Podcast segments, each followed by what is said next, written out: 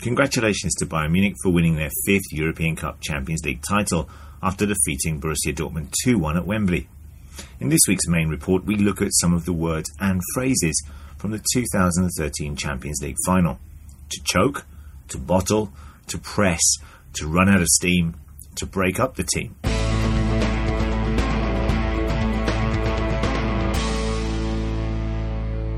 Number one, to choke. This is the third Champions League final for Bayern Munich in four years, having been beaten in 2010 by Inter Milan, and then they lost again at home to Chelsea last year.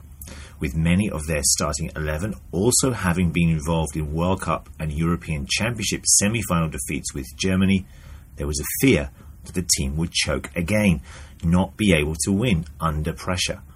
The 2 1 victory has done much to shed this choker description. Number two, to bottle. When Arjen Robben missed chance after chance against Dortmund in the first half of the Champions League final last weekend, we all thought that the Dutchman had yet again bottled it.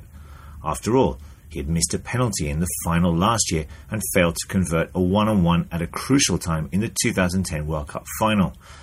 This time, however, the Dutchman came good in the second half, making one and scoring the other in the Bavarians' 2 1 win. Robben can no longer be accused of bottling it. Number three, to play a pressing game. Dortmund became everyone's favourite second team after their Champions League exploits this season.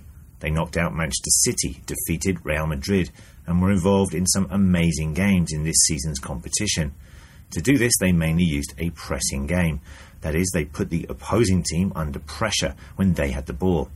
Sometimes they would do this high up on the pitch when the opposition's defenders received the ball from the keeper, or other times they simply waited until the opponents crossed the halfway line before hunting in packs to try and retrieve the ball.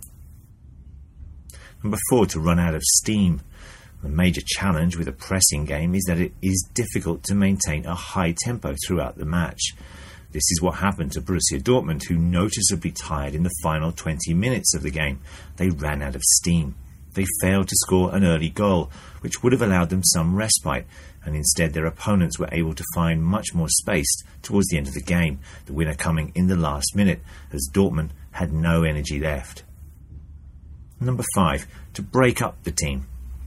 A young side that was tactically aware, fast, showed strong team spirit with a host of extremely talented players playing under a manager who knew exactly what he wanted from them.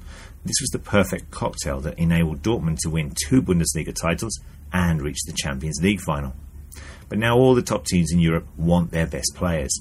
Kagawa and Sahin had already left, and before the final, Götze revealed that he had signed for arch rivals Bayern while Lewandowski looks set to leave, and there are worries over Klopp, their manager, as the team breaks up.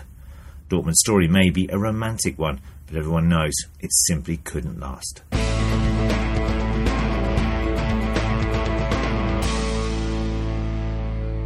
Now you can access the transcript from that report by coming along to our site at languagecaster.com. You'll also find lots of other language learning resources there, including football cliche page, language quizzes, and of course all our previous main listening reports and podcasts. They go back as far as autumn 2006. You can also post any comments or ask any football language related questions on our site. You can follow us on Twitter, that's at LanguageCaster. We discuss lots of different football language and expressions. Well, we also have a Facebook page, that's Learning English Through Football. Come along and like the page. We'd like to say hello and thanks to all those who've done that recently for us.